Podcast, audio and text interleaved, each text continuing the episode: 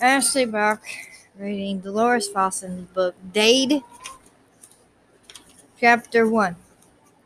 Kayla Brennan sure didn't look like a killer. That was Deputy Sheriff Dade Ryland's first thought when his glare landed on a blonde who was running down the staircase. His second, his second thought went a different direction, a bad one, more specifically to her dark purple dress that hung hugged every curve of her body real curves, something that always got his attention, even when it shouldn't. Like now, for an instance, Seth and Kayla Brennan shouldn't be occupying the same side of his brain. He'd seen her before, of course, from a distance, just over a year ago at the Silver Creek Sheriff's Office, where she was being questioned about her husband's suspicious fatal car accident. That day, Dade watched her from the doorway of his office but she'd been pregnant then and had hidden those spicy blue eyes behind a pair of designer sunglasses. She'd showed no emotion of any kind, and so, unlike now, saw just a flash of fear before she closed before she closed the down. That pretty face became a rock hard wall. Dade cleared his throat and kicked up his glare a notch, hoping both would give him an attitude adjustment it did, but then it wasn't hard to remember that this curvy blonde might be partly responsible for the death of someone he loved. I heard the doorbell, Kayla announced. She paused on the bottom step when she spotted Dade in the doorway, and her attention flew in the direction of the other man in the foyer. Who's he? she demanded. Because Kayla apparently didn't recognize him, Dade tapped the badge clip to his rawhide belt. He has a name, and it's Deputy Sheriff Dade Ryland. He nudged the other man aside, stepped into the foyer so he could close the door. Her left eyebrow rose and her gaze slipped back to Dade. You're a deputy? She didn't wait for him to answer. You look more outlaw than lawman. Yeah, he got that a lot.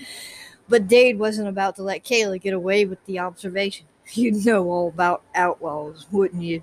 She flinched a little, just enough to make Dade wonder exactly how raw that nerve was he hit her flinch quickly turned to a scalpel sharp glare, and she was almost as good at that particular expression as he was. What are you doing in my house?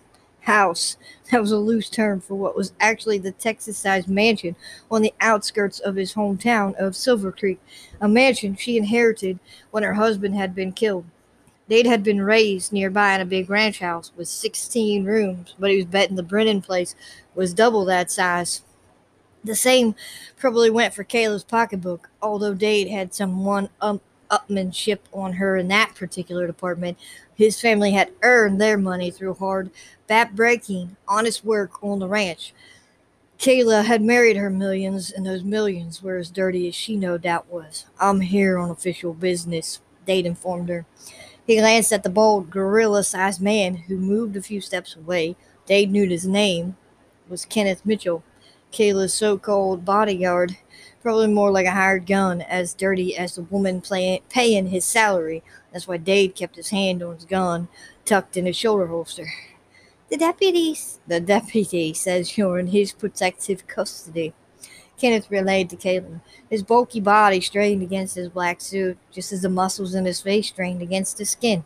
She studied Dade, her eyes narrowing. How did you know I was here? I'd let everyone believe that I'd be at my house in San Antonio.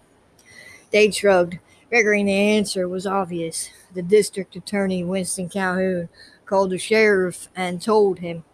The way she pulled in her breath let him know that the answer had not been so obvious to her at all. My Mr. Calhoun assured me that he would keep my whereabouts a secret. Dade tipped his head to the badge again. He didn't exactly announce it to the press. He told me because you're in my protective custody. Her eyes narrowed even more. Protective custody, she repeated. How do you figure that?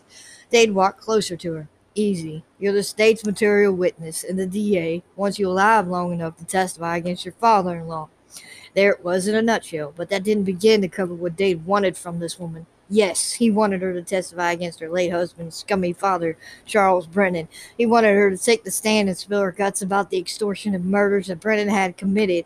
While she was at it, Dade wanted to know if Brennan had killed his own son, Kayla's husband. Those were just the icing. What Dade really wanted her to admit on the stand was that she had some part in another crime. Ellie's murder. Dade had to take a deep breath as those memories crashed through him. Ellie hadn't been just his sister in law and his twin brother's wife. Dade had loved her as deeply as he did his blood family. Kayla Brennan and her scumbag father in law were going to pay for killing Ellie. Don't worry, Kayla said with a sappy sweetness that couldn't be genuine. I didn't come out of hiding just to let someone silence me. No, but Kayla had come out of hiding after nearly a year so she could testify. She told the DA, but Dade wondered if there was more to it than that. He knew the DA had been trying to contact her for months, and she hadn't responded until three hours ago. Then had called DA Winston Calhoun and told him that she would testify against her father in law in an extortion and racketeering trial, a trial that could send Charles Brennan to jail for several decades. Hardly the death sentence Dade wanted for him. However, Dade was willing to bet that Brennan had no plans to spend one minute behind bars, much less a decade, and he probably wouldn't. From what Dade had read, the case was weak at best, and witnesses kept dip, kept backing out or disappearing. But now Kayla had arrived on the scene. Dade couldn't believe Kayla had done her civic duty in mind. No, this was probably some kind of revenge move to get back at her father in law. No honor among thieves in the Brennan clan. I wasn't worried about you, Dade corrected. Just doing a job I was ordered to do. And he had indeed been ordered by not just the sheriff, who was his brother, but by the DA. Kayla was a star witness in every sense of the word, and a lot of people wanted her alive. She made a sound of sarcasm and amusement and breezed past him to head toward the double front doors. I'll stay alive so I can testify, and I don't need you or anyone else in your family to protect me. That's why I hired Kenneth. Dade stared at her. Well, he stared at her backside anyway, because she was already walking away from him. Her low, thin heels made delicate clicks on the vinyl marble floor. I don't care how many guns you hire, Dade informed. You're still in my protective custody. Kayla stopped and glanced at him from over her shoulder. The corner of her rose tinged mouth lifted just a fraction, but it wasn't a smile on her face. Protective custody, you say? Right, those two words don't go together when it comes to you or any member of your family. The Rylands hate me. They didn't deny We have good reason to hate you. No, she up, causing a wisp of her hair to move slightly. You have a reason to hate someone for your sister in law's murder, but I didn't have anything to do with it. Got proof of that. Do you have proof to the contrary? She fired right back at him.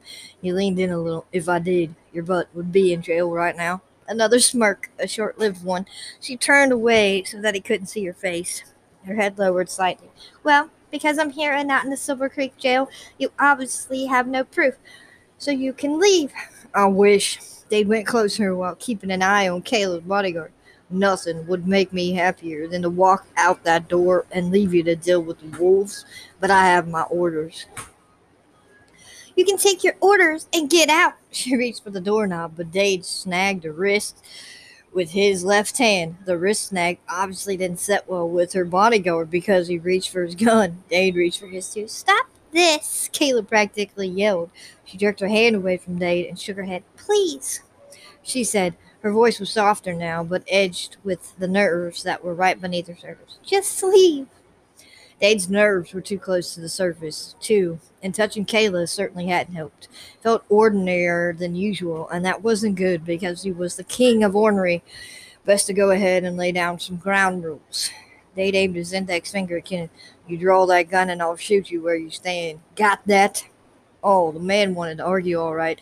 They could see it in his eyes, but he knew what was in his own eyes determination to finish this damn job so he could get the heck out of there. When Kenneth finally eased his hand away from his weapon, Dade turned back to Kayla. Where's your baby? She pulled back her shoulders. That's none of your business. He tapped his badge in case she forgot. This isn't personal, lady. I'm asking because I need to establish some security measures. He got closer, violating her personal space, and then some. Not the brightest idea he'd ever had. His chest brushed against her breasts, and he got a fire hot reminder that Kayla was a woman. They'd held his groan, his ground, met her to eye. Where's your son? He repeated. She didn't back down either. He's asleep upstairs. Now tell me what this is all about. Dade ignored her. If your son away from the windows. She stepped back and her breath rattled in her throat. Why? Dade gave her a flat look. Because my protective custody extends to your son Robert. Robbie, she corrected, although she looked as if she wanted to curse for giving him even that little bit of personal information about her child, a kid who was supposedly just 11 months old, a baby, and it was because of the baby that Dade quit arguing about this assignment so he could drive out to the Brennan estate. Didn't care a rat's you know what about Kayla, but he would do everything within his power to protect an innocent child, even her child. The deputy's trying to scare you, Kenneth interjected. Yeah, I am, Dade readily admitted. He looked at her again to make sure she got what he was saying. And if you have any sense whatsoever, you'll be scared because you can't believe Brennan is going to let you get anywhere near that witness stand tomorrow morning. Her bottom lip trembled a little, but she kept her chin up and her expression resolute. Your baby's safety is one of the main reasons for the protective custody, Dade informed her. I have to take your son and you to a safe house. Sheriff's orders. She started the head shaking again. I've already had someone upgrade the security system, and I can hire more bodyguards. At him. I wouldn't have come back here to Silver Creek if I hadn't thought I could keep my son safe. They'd made sure they had eye contact again. He's all wrong. She glanced on the slide. She glanced out the side light window. I don't believe that. Charles wouldn't do anything that would risk hurting Robbie. That's a chance you're willing to take. She didn't answer that. Besides, I don't trust you any more than I trust Charles. They couldn't blame her. Horizons hadn't exactly been friendly since Ellie's murder. Things would stay that way too, but it wouldn't stop Dade from doing his job. Kayla stepped closer to him, so close that he caught her scent. Not perfume, but baby powder. I'll call my attorney, she said with her voice lowered, but I'm certain you can't force protective custody on me. She was right. Well, unless he thought she was going to run. But because she arrived voluntarily, he didn't exactly have reason to believe she would leave. Think about your son's safety. Dade reminded her. I am. Then she turned and opened the door. I keep him safe without so called help from the Rylands. Fine. They had warned his brother in the DA that this wouldn't be an easy notion to sell, and both had told Dade that somehow he had to convince Kayla otherwise. Well, he failed, but he darn sure wasn't going to lose any sleep over it. Dade was barely an inch out of the door when Kayla slammed it so hard that he felt a gust of air wash over him, mixed with the blast of chilly February wind that came right at him. He waited a second until he heard in her engaged lock. He waited an extra second to see if she would change her mind, but when she didn't reopen the door, Dade cursed and headed off the porch and toward his truck. Hell, he really didn't want to go back to the sheriff's office and tell his brother Grayson that he failed. Not that Grayson was likely keeping count or anything, but Dade figured he already had too many failures on his record, far more than the other deputies in Silver Creek. Still, he couldn't force a hard headed woman to listen to reason. Dade opened the door to his truck moved to get inside, and then stopped. He lifted his head, listened, and looked around. The area surrounding the circular drive in front of the estate was well lit, so he had a good view of pretty much everything within 30 yards in any direction. But it wasn't the lit areas that troubled him. It was the thick cluster of trees and scrubs on the east and west sides of the estate. He waited, trying to tap down the bad feeling he had about all of this, but the bad feeling stayed right with him, settling hard and cold in his stomach. Dade cursed, shoved his truck keys in his pocket, headed back for the estate. He didn't relish going a second round with the curvy Kayla, but he would do it for her son's sake. Dade turned, made just made it just one step, and then and that's when the shot rang out. End of chapter one.